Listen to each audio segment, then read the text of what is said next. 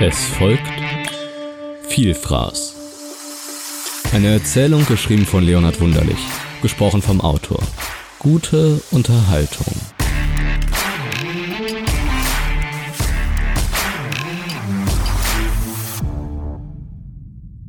Torben hatte einen gesegneten Appetit. Das wussten die Menschen seines Umfeldes. Zu Hause verdrückte er große Portionen, auswärts tat er es nicht anders.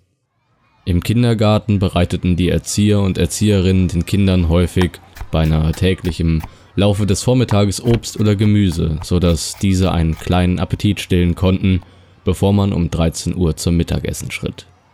Torben griff gerne zu, bemächtigte sich regelmäßig jener Obst- und Gemüseplatten, so dass die anderen Kinder leer ausgingen.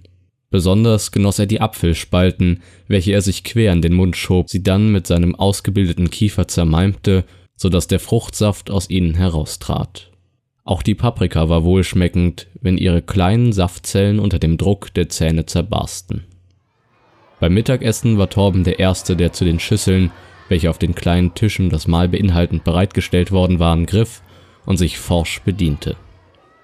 Meist war es an seinem Tisch dann nötig, die Behältnisse nachzufüllen, und er war der Erste, der nachdem er seinen Teller geleert hatte, einen Nachschlag verlangte.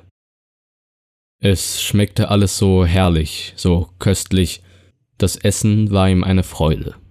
Die Beilagen füllten seinen Magen, während er Fisch und Fleisch genoss und so in rauen Mengen seinen Rachen hinabschluckte. Doch der Höhepunkt, der krönende Abschluss eines jeden Mahls war das Dessert, welches in süßer Weise den Genuss in einem Finale auf kurze Zeit beendete.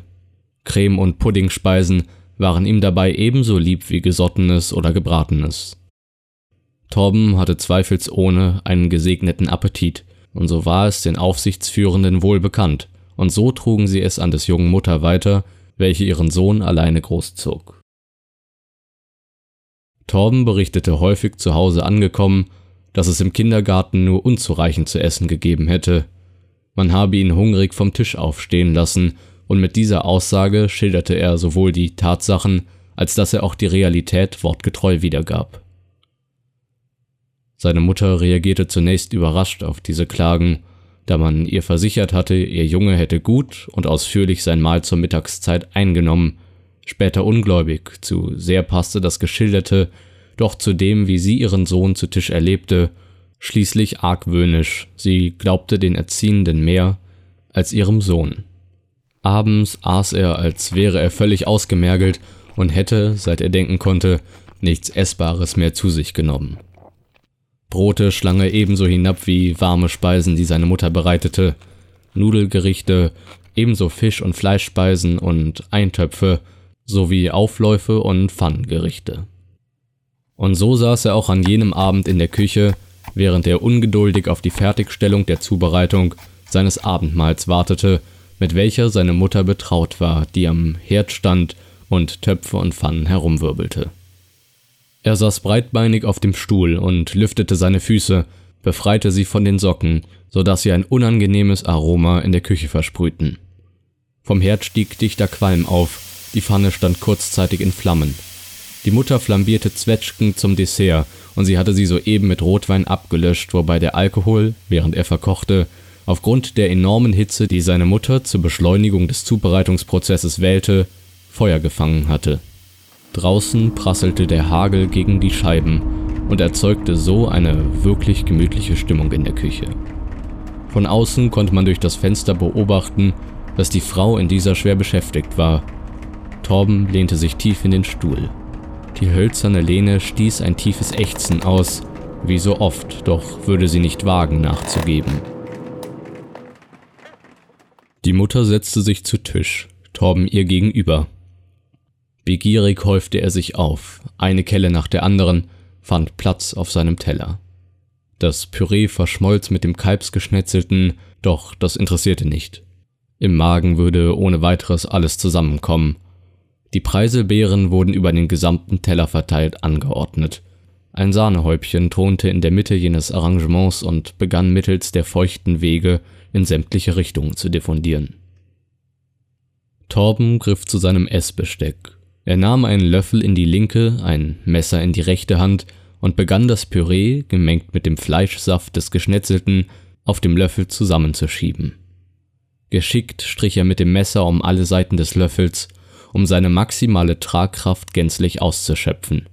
Dann führte er den Löffel zum Mund. Warum willst du mich umbringen? Warum hast du den Löffel vergiftet? Torben ließ, seinen starren Blick durchdringend auf die Mutter gerichtet, den Löffel auf seinen Teller herabfallen. Als jener in das Püree einschlug, erfüllte ein sattes Schmatzen den Raum. Du weißt, dass der Löffel vergiftet ist. Warum wolltest du mich von ihm essen lassen? Torbens Blick verweilte unbeweglich auf der Miene seiner Mutter. Sie saß da, ihr Gesicht ganz kalt und regungslos. Mein Sohn, ich weiß, dass dein Löffel vergiftet ist. Ich habe ihn mit einer Schicht von Quecksilber überzogen. Ich bin mir bewusst, dass diese Dosis für deinen Organismus tödliche Folgen haben würde. Die Frage ist viel eher, weshalb sich der Löffel nicht schon tief in deinem Mund befindet. Warum sitzt du noch vor mir und kannst mich anschauen? Eine hässliche Stille beherrschte den Raum. Du isst viel, mein Junge. Du hast einen gesegneten Appetit. Das sagen die Leute, bei denen du dein Mittagsmahl einnimmst, und das kann auch ich beobachten. Aus dir würde gewiss mal ein kräftiger Mann werden. Und jetzt ist dein Püree. Die Mutter trat um den Tisch herum an die Flanke des Jungen heran, welcher ungerührt weiter am Tisch saß und auf der Mutter Platz vor dem Fenster schaute. Sie legte ihm ihre Hand auf die Schulter und fuhr mit der rechten nach dem Löffel. Sie häufte ihn noch einmal mit Püree. Ein hübscher Haufen türmte sich auf diesem auf, ein herrlicher Bissen. Einige Tropfen von Butter fielen hinab zurück auf den Teller, dann versenkte die Mutter den Löffel tief in den Mundhöhlen des Jungen. Dieser aß artig sein Püree, denn Torben hatte einen gesegneten Appetit.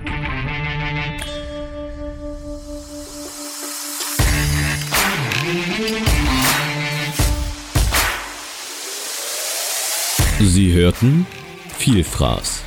Eine Erzählung geschrieben von Leonhard Wunderlich gesprochen vom Autor. Eine Toxiety-Produktion. Zusatzinformationen finden Sie in den Show Notes. Sollte Ihnen das Gehörte gefallen haben und Sie haben nun Lust auf mehr, folgen Sie uns doch, um nichts mehr zu verpassen. Beehren Sie uns bald wieder. Überall, wo es Podcasts gibt.